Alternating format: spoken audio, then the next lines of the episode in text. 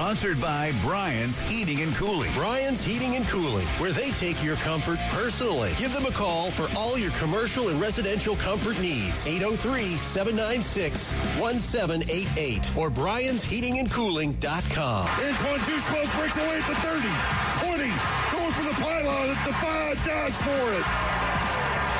Call it. Touchdown, Carolina. Football Friday on your home of the Gamecocks in Columbia, 1075 The Game. Also heard on 100.3 The Game in Myrtle Beach and 100.5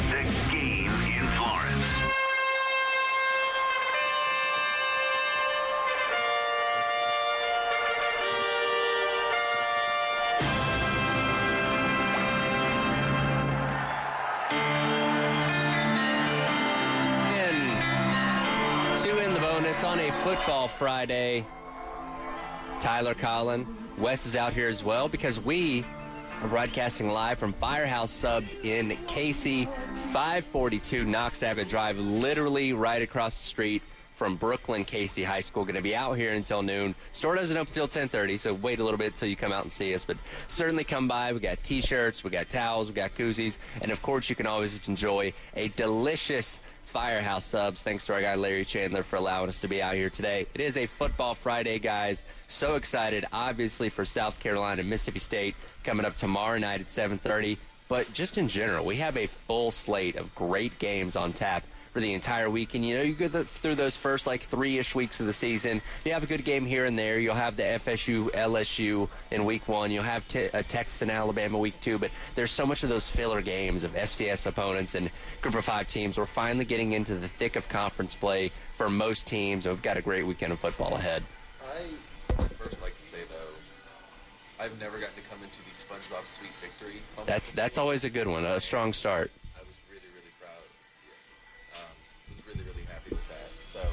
Uh, yes, I do think that um, it's a great week of college football. Now you're starting to get into the fun games, some of these conference games. Right, right. Yeah. So, all right. We'll figure out Collyn's uh, microphone there for just a second. But obviously, a great weekend of college football and, and highlighted here in South Carolina with Mississippi State coming to town to uh, take on the Gamecocks tomorrow night again at 7:30. And the question that I've been pondering this entire week is which side is this a bigger must-win game for? You obviously have Mississippi State that comes here two and one, not that bad, and nobody. I, I don't think too many people were expecting them to beat LSU a week ago. But the way that they lost that game and the way that they narrowly beat Arizona the week before has a lot of people concerned out there in Stark Vegas. And for South Carolina, obviously coming in one and two, your only one coming against Furman. You certainly looked better against Georgia last week than I think a lot of people thought you would be. But the last thing you want is to start one and three because that makes the rest of the season that much tougher. So both sides coming into this game really, really needing wins on Saturday night. Yeah, I mean, I, I think it's a little more must win for Mississippi State. Now, I, I'm a, I'm of the belief there's no real such thing as a must win this early in the season unless you're one of those coaches that has come into the year with just this this huge hot seat. You know, like it, one of those things. We, we've all seen the scenarios where it's like even if the coach just has a season you expect them to, they're probably going to get let go. And Right. so they're like they're on thin ice. And so for both these coaches, you know, Arnett's in his first year. We've talked about it all week, man. They he took over a really tough situation. I, I know their fans are are impatient, just like any other fan base. Uh, you know, that's not unique for them. So you know, you get it, but at the same time, I don't think this is a must win for anybody. I, I think generally for Power Five coaches that are early in their tenures, the must wins are the games like against FCS opponents, like Your southeastern Louisiana's. yeah, yeah, which I swear is actually a made up team from NCAA football and not Yeah. an actual um, college. But I, uh, you know, I, I look at the game like you play Furman if you're South Carolina. That's a must win just Yeah. because of the reality of what happens if you mess around and lose that game. You Right, know? right. Um, however, do do you sort of create some very loud negative buzz if you're South Carolina if you start the season one and three. Like I, I think every fan base has a group of detractors that are just like kind of just waiting to go negative, and if you give them that ammo, which one and three is some some good ammo, then all of a sudden it does start to turn at least as far as negativity. But we've seen this program under Shane Beamer kind of be able to dig out of that as well. But certainly they're hoping to start this thing two and two instead of one and three. And I think maybe not a must win, but you're talking about who has more pressure on them this early in the season. And I think with Shane Beamer, you fall back on would you like to start one and three? Absolutely not. Especially when you have Florida and Missouri and Texas A&M and Clemson and Tennessee. Tennessee. Tennessee and all of these teams left to, to play. But I think there's proof of concept where yeah, we can start one and two and finish eight and four. Heck, they did it last year. We have shown the ability. We've played our best ball at the end of seasons compared to in previous years, maybe. Let's just see how the season plays out. With Arnett, you're taking over in a very incredibly unique situation. Obviously, the tragic passing of Mike Leach. There wasn't really a search. There's going to be that group that says, "Hey, listen, we didn't vote for this guy. Sure. Like the, the boosters, the board, whoever, we didn't vote for this guy, and we need to maybe have a real search. And he could be part of the real search, but we need to, to go out there and get us a coach that we have this extensive search for. So pressure, and you know how you get rid of that? You win. Yeah. And so the pressure, when you look at what they have coming up with South Carolina, Alabama, Arkansas, Auburn, Kentucky, A&M, they have a Southern Miss game sandwiched in between an A&M It's not easy. Ole Miss game. So there's more probably more pressure on Arnett to win early, and less pressure on Beamer. Now, just one and three. One and three is one and three. You don't want to do that, but I- think that there are still a ton, a ton, a ton of toss-up games on the schedule for South Carolina. I don't think it's insignificant to overlook the fact that this is also going to be his first ever road game as a head coach as well at night in Williams-Brice Stadium, conference game. Obviously, there's a lot that you know Zach Arnett is is dealing with just in general this season. I used the expression yesterday. He's probably drinking water out of a fire hydrant at this Yeah. point in time because there's so many responsibilities that you have to handle as a head coach as opposed to just being a defensive coordinator. Now you take the factor of going on the road for the first time and all the logistics that go into that. That's that's a lot to deal with, and certainly it's, some, it's something that's going to be a factor tomorrow night. Well, and I think we've seen South Carolina, as Collyn's spreadsheet will probably tell you, uh, play pretty well at home at night. And, uh, you know, the, the two games they've even lost during Beamer's tenure, one, I mean, they really probably should have won. It was against Kentucky, and they had multiple opportunities where defense or special teams got them the ball in outstanding field position. They ended up losing by six to Kentucky. That was a Luke Doty game, wasn't it? Where he was just not fully healthy either. Yeah, yeah, and uh, so that that was really when they were still trying to figure things out year one, and then they lost to Clemson year one, and they were just outmatched. Clemson ran the ball all over them.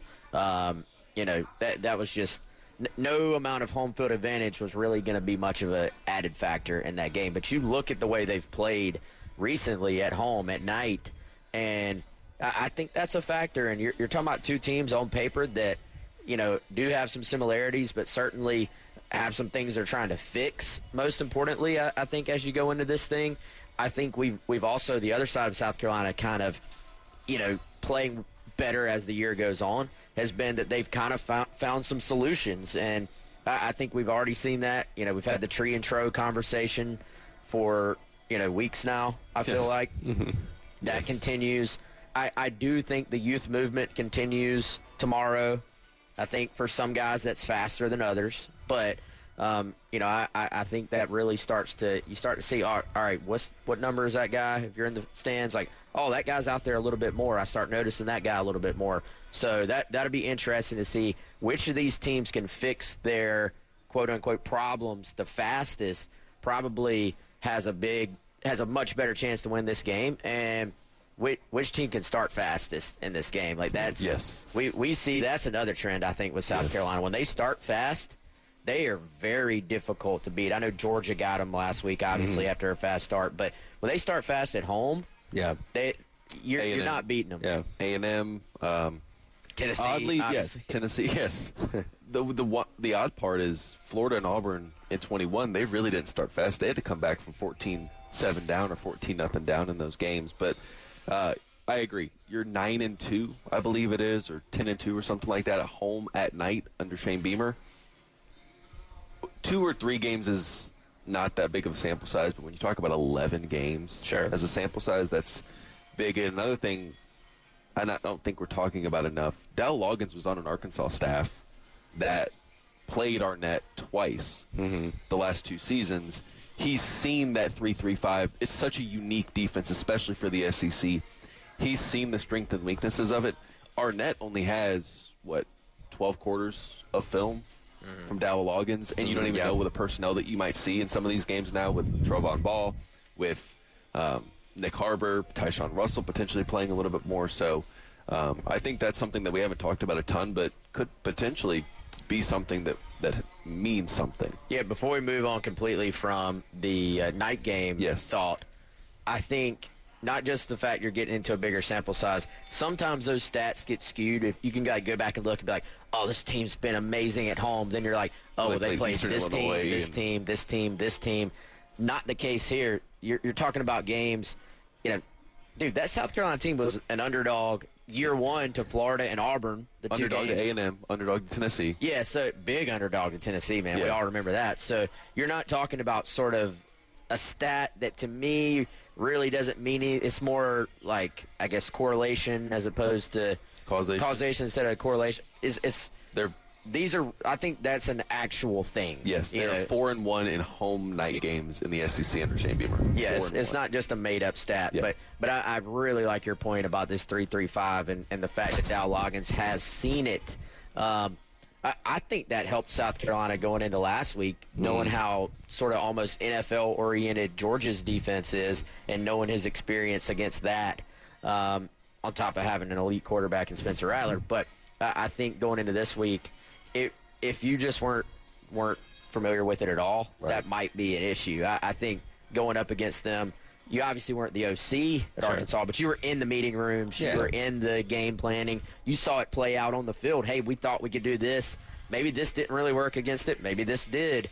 I, I think that probably goes a long way this week because I don't I don't know that many teams are actually majoring in Mm-hmm. the three three five the way Mississippi State like truly is. not in this region of the country. I, I was going to say it's something that teams may use sparingly, but it's certainly not the base of what your defense typically is in a college setting. No, and you get it more in the Big 12. Like Spencer Rattler dealt with it a ton in the Big 12 compared to here. Um, I have a spreadsheet stat for you guys on it later in the show if we want to get to it because I did. It's You- not. It's do- nothing crazy. Do you want to talk about that coming up next? we might have to. Well, we I might mean, have to. Yeah, I don't want If you to If you're going it. to tease No, it, it's right here. I have it written down. That's why I have this. Well, we don't want it to get lost in the other 80 spreadsheets Yeah. that you have for this one specific game. Again, we're broadcasting live out of Firehouse Subs in Cayce, 542 Knox Abbott Drive, right across the street from Brookland Cayce High School. Going to be broadcasting until noon. Come by and see us when they open at 10:30. You're listening to In the Bonus here on the game.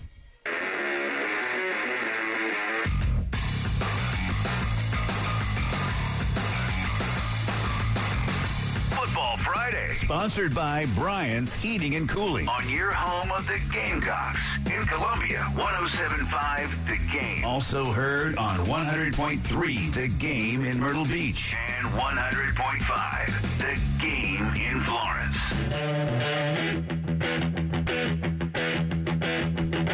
Back in. It is in the bonus slash the Gamecock Central Takeover Hour as we are broadcasting live out at Firehouse Subs 542 Knox Abbott Drive, right across the street from Brookland Cayce High School. Going to be out here until noon for your football Friday. We got T-shirts, we got towels, we got koozies, bunch of stuff to give away. So certainly come out and see us when the store opens at 10:30. And obviously we'll get, be getting you set for South Carolina and Mississippi State coming up Saturday night at 7:30 Williams Brice Stadium. You can obviously listen to the game right here on the game, both in uh, Columbia on 107.5 the game and out in Myrtle Beach at 100.3 the game, and of course on TV on the SEC network. Talking in that last segment, the end of that last segment about the fact that Mississippi State runs the 3-3-5 defense, which is something that isn't seen quite as prevalently across college football, but between Dowell Loggins and his two years at uh, Arkansas seeing uh, Zach Arnett's defense twice, and then, of course, Spencer Rattler playing in the Big 12, a conference that does use this defense a little bit more. Collyn, what do the numbers say about this matchup tomorrow night? It's interesting. So you see it a lot in the Big 12 more so than you do this point in the season. You know, Dowell Loggins talked about that, what they call the mint front. So I believe it's a 4 3, but it's an over front, so you're not necessarily lining up on top of the center. Three three five. You're going to have a guy right over the center. You're going to have essentially two ends, depending on where they line up. But the the interesting part to it is you can get kind of exotic in your blitzes with your linebackers, with bringing pressure from the edge, with all that stuff. So it's designed to put pressure. But Dowell Loggins has seen it before. Um, Kendall Briles was obviously the OC at Arkansas the last two seasons, but he uh, Dowell Loggins was there as a tight ends coach. And they actually they went one and one in that time against Mississippi State, but they averaged 6.4 yards per play. They completed 60.4% of passes, averaged 9.02 yards per attempt, and almost five yards per rush, um, with a success rate of about 47%, which is pretty good.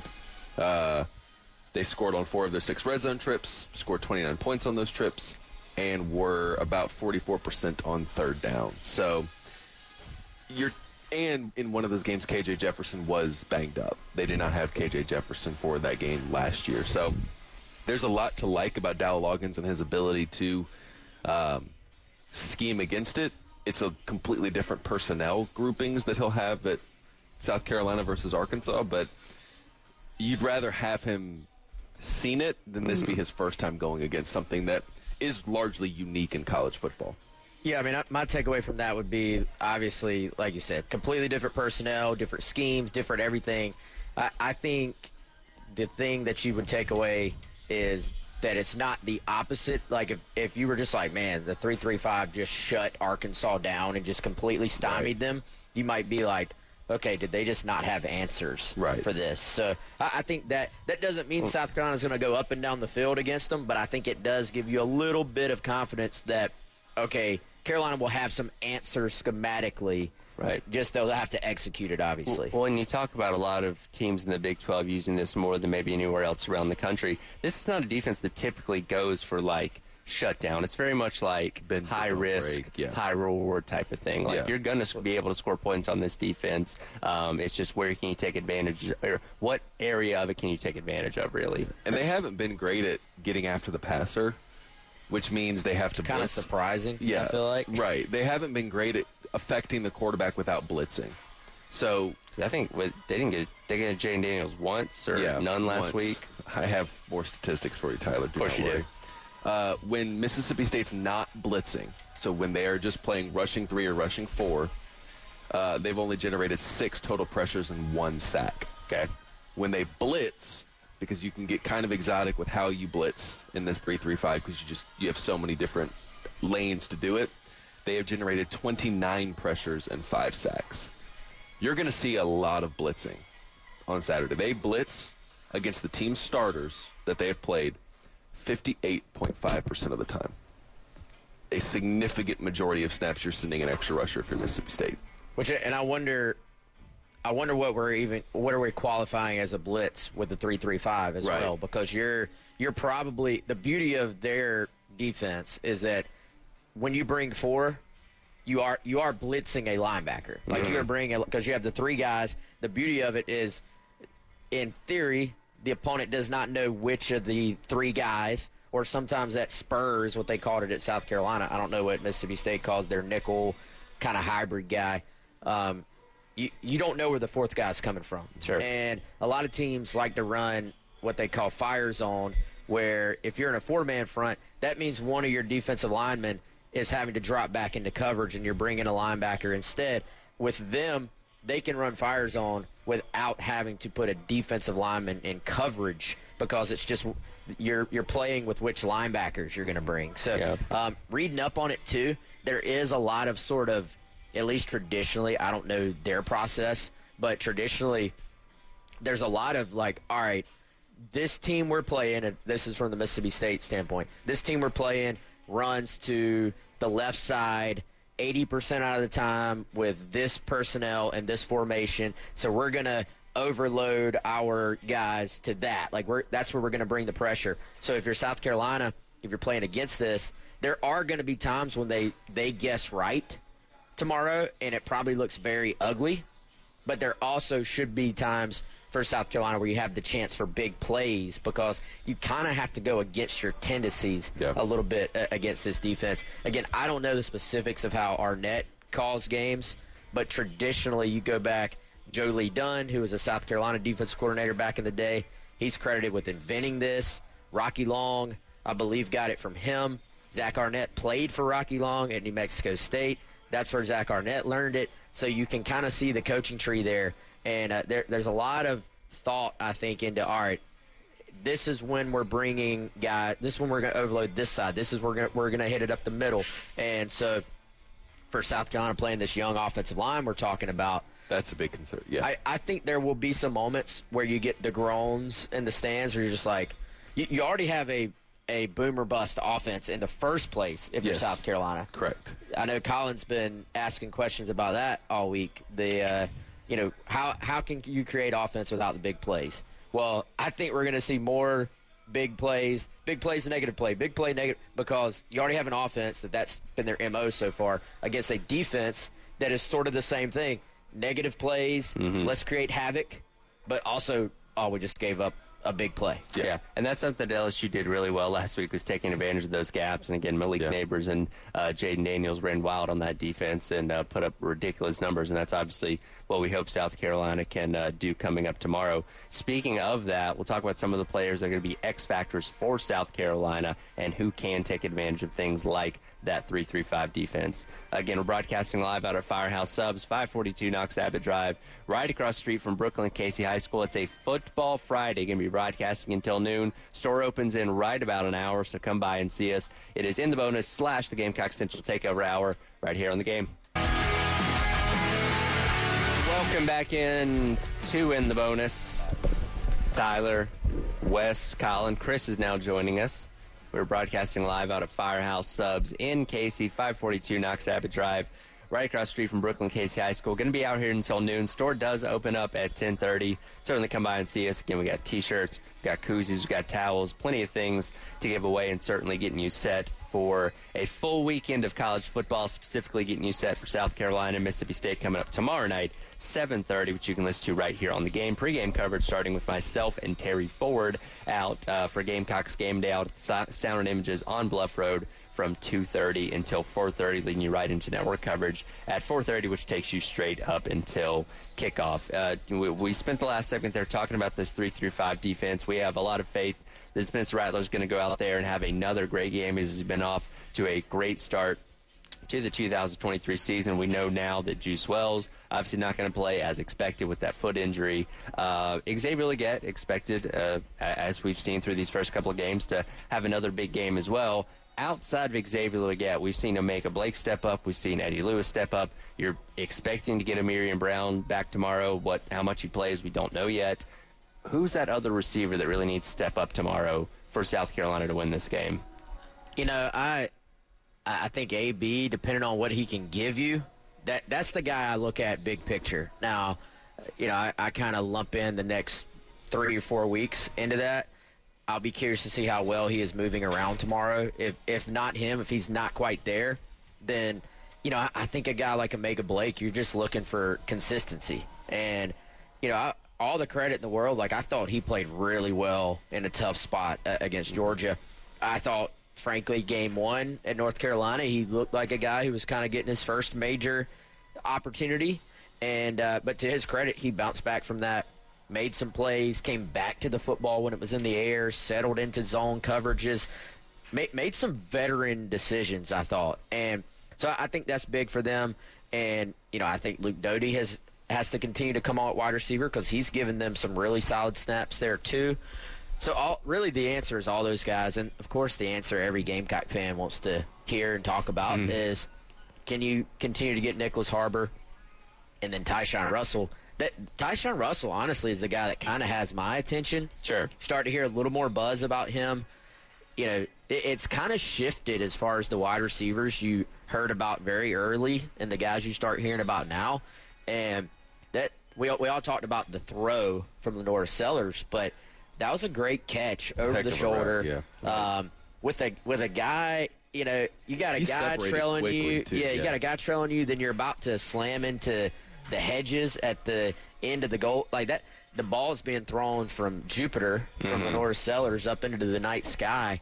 I mean, that that was an impressive catch. So I, I think all those guys have to continue to come on. But to me, the next month or so, a healthy AB goes a long way because to me, he already, before he got hurt, he looked like a guy who had taken another step. Sure. Uh, you know, he's gained a good 10, 15 pounds this offseason, kept his speed. You saw him making guys miss in the open field against North Carolina and Furman. Um, I was I was actually getting really excited for him because he, he's worked really hard to kind of take that next step, and so we'll see where he is health wise tomorrow. But I, I think that's your answer. I also don't think it has to be a wide receiver. Okay. Because you brought in Trey Knox and you brought in Josh Simon to be big play threats for you, consistent threats for you, and for one reason or another, they just haven't been. A lot of that's Dowell Loggins even talked about it. You are having to do more things in protection, whether that's the tight ends chipping, whether that's the tight end staying into max protect. So they turn in from calling plays where the tight end's your number one option in the progression to now maybe it's your third or fourth option. Right. I think if you're going to have a big game, because Mississippi State likes, it's a math problem. When Mississippi State blitzes a linebacker, that takes one extra person from the middle of the field and puts them in the backfield. There's going to be maybe some room up the seams to have Trey Knox, to have Josh Simon make some plays downfield. Right. You need that to pair with Xavier Legette, Ahmarean Brown, who again has forced 11 missed tackles in a game and a half. Like, there's a lot to like about this group, but I think if if the offense wants to continue to click and take another step from an efficiency standpoint, those tight ends have to continue to come along. Is there any point, given the fact that Dakereon Joyner is so talented at so many different positions on the field, that you start using him ad, in more of a wide receiver role, given the fact that you don't have juice, you're still working to get Ahmarean Brown back. Obviously, he's been catching things out of the backfield, but wide receiver is more of his natural position. I mean, tight ends his last bingo. That and offensive line. Yeah. So line him up at tight end. Get him the, get him the G and bingo, and then line him up at center one play like Ezekiel Elliott, and he gets to oh. complete the offensive bingo card, right? Yeah, I, to to answer your question, I I don't I don't think you move him back now. Yeah. I mean, Well, not not in a, like a full time scenario, but maybe a play here and a play there. because I, think you know I talked about this earlier. I I look at the wide receiver spots as being almost different positions. Like you have slot, and then you have the two outside spots. And at that slot spot, even without AB, you have Luke Doty's playing there, and you have Eddie Lewis playing there. So that would be where he would be anyway. Mm-hmm. I think they have enough depth there of guys that have been practicing there that they're fine. And and look, I, I know the fans are ready, ready to turn the page and go to Mario Anderson, go to DJ Braswell, go to these other guys, but they're going to need to Dakereon Joyner. Like you can't just give up on him after three games. I, Right. you know, he's he's second on the team in receptions right now. Like he's actually done a really good job as a receiver out of the backfield and being that sort of check down, that safety valve for Spencer Rattler. So he's done some good things that I think have gone unnoticed. They got to give him a really good pass protector. And that that's um, that's the point Dowell Loggins made earlier this week. If you're in a throw game, which South Carolina's been two out of the three games, you got to put the guy who you feel most comfortable about physically and mentally in pass pro. You got to put him at running back. So that's that's why you see that. I thought we did see a slight change in some running situations, some short yardage mm-hmm. situations. Oh, let's put Mario Anderson out there. I think that's a trend we'll see moving forward. But there, there's been a little too much, uh, I would say, hand wringing mm-hmm. about number five. And I'm not saying the running backs don't need to create more missed tackles because they absolutely do. But sometimes it's hard. How are you ever going to get in a rhythm when it's your first time playing a position? If you're, I mean, his total yards or, or his yards after contact are like higher than his total yards. right. So you you got to give you got to give. I mean, Chris made the point the other day. It was a great point. Marshawn Lloyd, the year he was first coming off his injury, there were people saying, "I don't know if this guy's got it." Well, he was getting hit the second he got the football. Mm-hmm. So, you know, I, I I don't think we should just give up on on guys after three games. 75 yards, 69 after contact or after contact. Yeah. Yep. Close to You- you- yeah. the point is correct. Yes, I was exaggerating a little no, bit, but, your point is yes. I'm illustrating Well, that in the, it was the in the first game he did have more yards after contact was than like- actual yards rushing. yes. So You don't want those numbers to be close. No, not at all. No. Uh, yeah, it's. I agree that it's got to be a rotation. And like you said, when you're down 10 points in the fourth quarter, why are you running the football if you're Dowell Loggins? Then you have everyone bemoaning everything where it's like, why are we not passing the ball more to put the ball in Spencer Rattler's hands? There's there's a fine line to, to toe there. Are you telling me people will never be fully satisfied no matter what you do? Yes. That that That's probably shocking. extends to life and football. But yes. Sports imitate life. Um, I, I will say this, y'all. The games are moving faster than ever. And when you're in a game like you are against Georgia and North Carolina, the ball just doesn't quite get spread around as much as it would otherwise. You have a limited number of plays against kind of a real opponent versus, you know, Furman, you're getting everybody out there, you're rolling it, you know, spread the ball around, get this guy involved, get that guy involved. Um, they only had Mr. Stats over there. How many carries by actual running backs were there even in the Georgia game? Was it seven, nine? Something like that. It Like- was not low. that much. It was in Yeah. single digits. How about that? And what So, half of them were done through those first two-ish drives. Yeah. scripted plays. Well, when you can't run, and when you're doing a lot of run replacement screens, quick game, Yeah. stuff to get the ball out on the perimeter, RPOs, that- RPOs that, the turn into pass play. into a throw. the first play of the game, the screen Yeah. to Luke Doty, that was a run call, tagged RPO. Georgia low to the box. Spencer Ma- Rattler made the right and decision, it was successful. and it was a successful game. So yes, like that's the the problem here too is that you don't know what's tagged as a run with an RPO adjustment to it, and all of a sudden, if you run three straight times into an eight nine man box, then fans are like, "Why are we running the ball? They're just stacking the box on us. Go deep."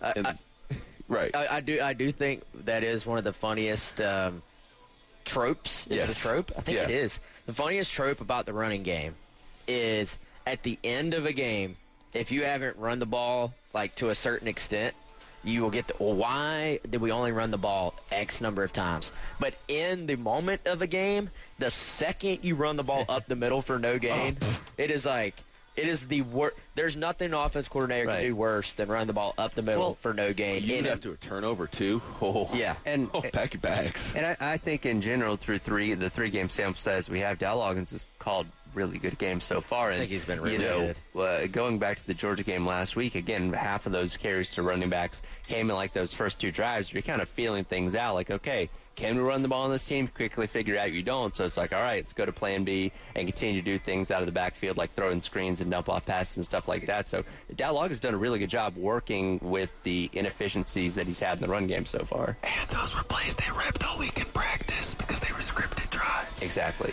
I also really like I like the fact that within the confines of a game, Dowell Loggins isn't the guy that says, "Well, we're going to run the ball some more just because we quote have to run." Like Yes. there's some we're gonna, football, we're gonna make this work. there's we're gonna some do football it. Bible. We're gonna figure it out at some point. Every Like- good team runs the ball at least 20 times a game. No matter like It's like he's trying to check boxes. Right. Like, all right, 20 rushes, got that done. I- we only had 14 yards. I don't care. yeah. The- I, I like the fact that he he doesn't apply that concept. That he's like, Yeah. if we have to throw the ball 78 times today to try to win the game, that's what we're going to do. Now, over the course of a season, is that sustainable? No, but on this day, in this moment, Yeah. in this game, this is what we do to give ourselves a chance, and we're going to go do it. He's not looking any further ahead than he has to. Right. Yes, Like, all right. Here, I, I respect that. this game, this drive. What am I doing Yeah. here to be the most successful? And Giving the ball to number seven is what and- you're doing.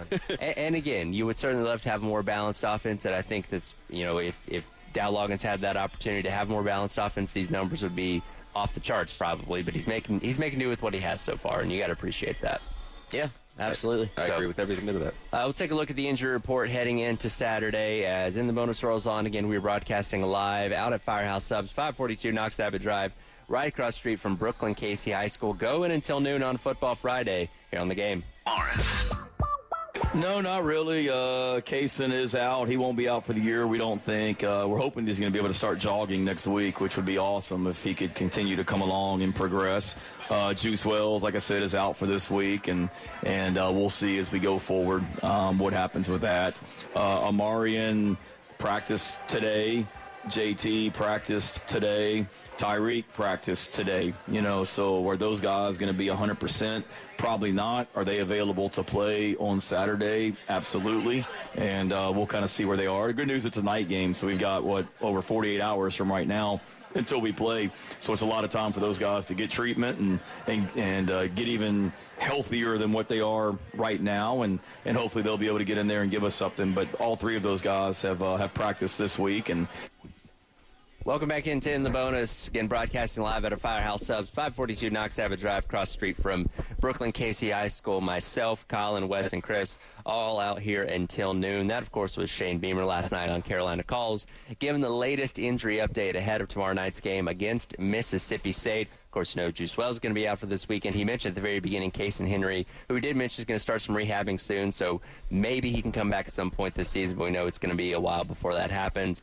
A main point takeaway from that, Ahmarean Brown, Tyreek Johnson, and JT Gear all practicing, all not at 100%, but as Coach Beamer said, they're all at least having the opportunity to get out there tomorrow night. And for JT Gear, that'd be the first time that we've seen him this entire season. That's another guy they could have used, honestly. And, you know, there was some buzz about him when he first got here. Look, looks the part, big kid, did some good things at Syracuse last year. Uh, you know, has a lot of eligibility left, too, so he's not just a one and done player.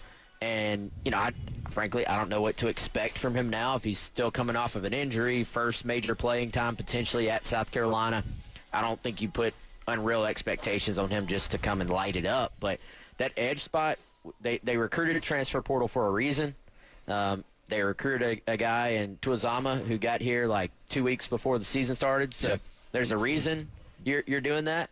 So, you know, I, I think Gear, another guy fans are probably tired of hearing this concept, but just as the year goes on, you, you hope to implement him more and more and uh, and see what he can bring you. But I, anytime those big guys have any type of like lower body, you know, foot, ankle, anything like that that affects your lateral movement, and you're already just a plus sized person, um, I, I think those things just kind of linger, and that's been the case here. He got hurt one of the scrimmages preseason. That's right. Yeah. and you know it's just kind of lingered on. So I'm I'm excited to see him hopefully get a chance and, and eventually get back to, to 100% and, and see what he can really do. And this was a guy that was listed as a co-starter. Hmm. They there were a bunch of like oars in it, but he was a guy that they were going to rely on from the jump. Now maybe he's not, you know, all SEC through the first three games, but it's another body. Sure. It's another guy that they have not been a great pass rush front through the first five or what three games, Yeah. whatever it is.